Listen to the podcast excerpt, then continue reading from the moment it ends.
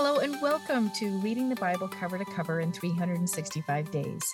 My name is Andrea Lende, author of the book and Bible reader and studier for over a decade, and I'm excited to share some thoughts with you about today's reading.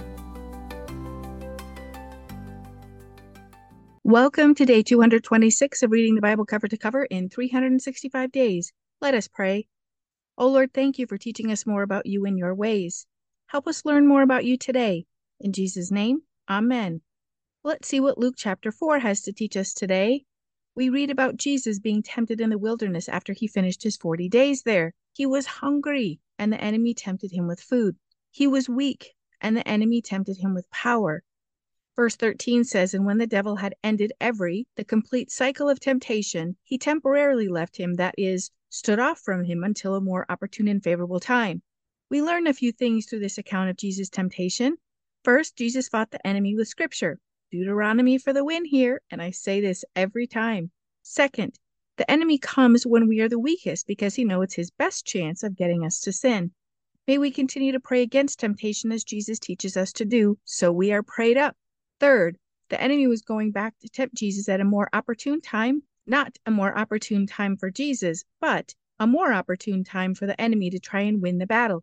He didn't ever win against the Messiah, and he never will. We can be sure of this. The enemy may leave us alone for a while, but he will be back. Again, let us continue to pray against temptation, stay in the word, and believe the Lord fights every battle for us.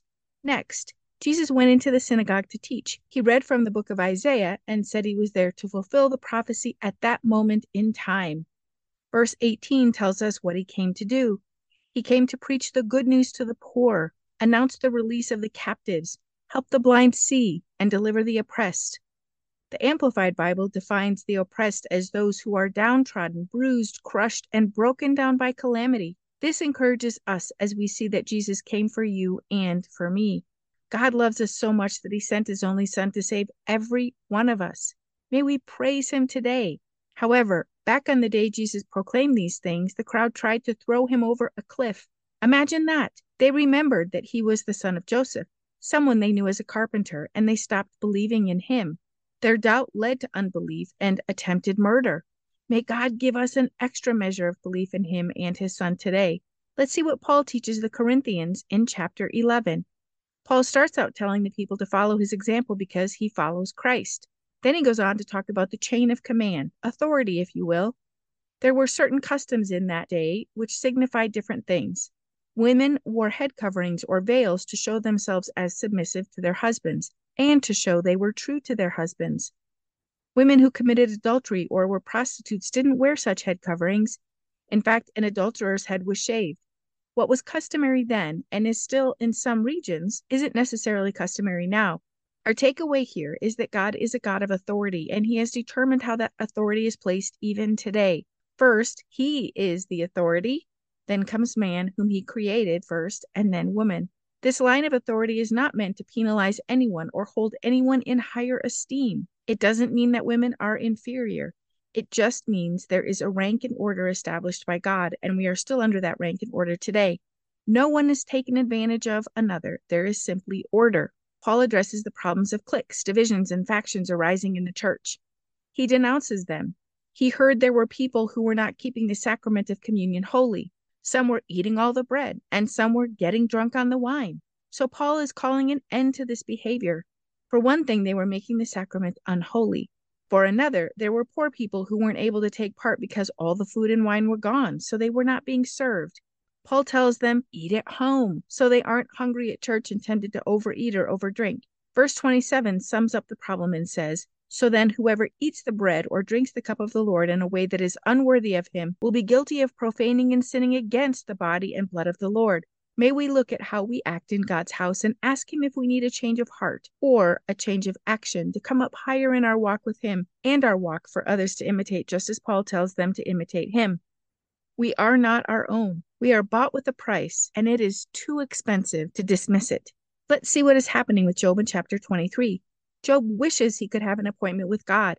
He wants to talk with him and defend himself. He desires to be acquitted by God, his judge. But as hard as he tries to find the Lord, he cannot find him. Everywhere he searches, the Lord is not there. He still holds fast to the truth that he is innocent. In verse 10, he says that when he is tried before God, he will come out as refined gold. But as for today, he is afraid.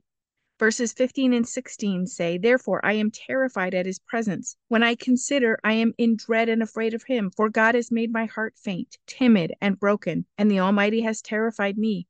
Job knows that his own heart is clean, and yet he is still afraid of the Lord. In chapter 24, he goes on to tell about the fortune of the wicked. Although they do horrible things to the poor and others who cannot take care of themselves, the wicked prosper. He lists all the offenses of the wicked and how they live long lives and lives full of security. These things are difficult for Job to understand as he suffers physically, emotionally, and spiritually. He is brought to shame in every way. Even his friends look upon him with loathing and believe he has done something wrong to deserve his suffering. We will continue reading in Job and experience his pain for the next 14 chapters or so until he meets God in chapter 38. Let's see what Psalm 45 is all about. According to a commentary I read, this psalm was written for one of King Solomon's wives, an Egyptian princess he married.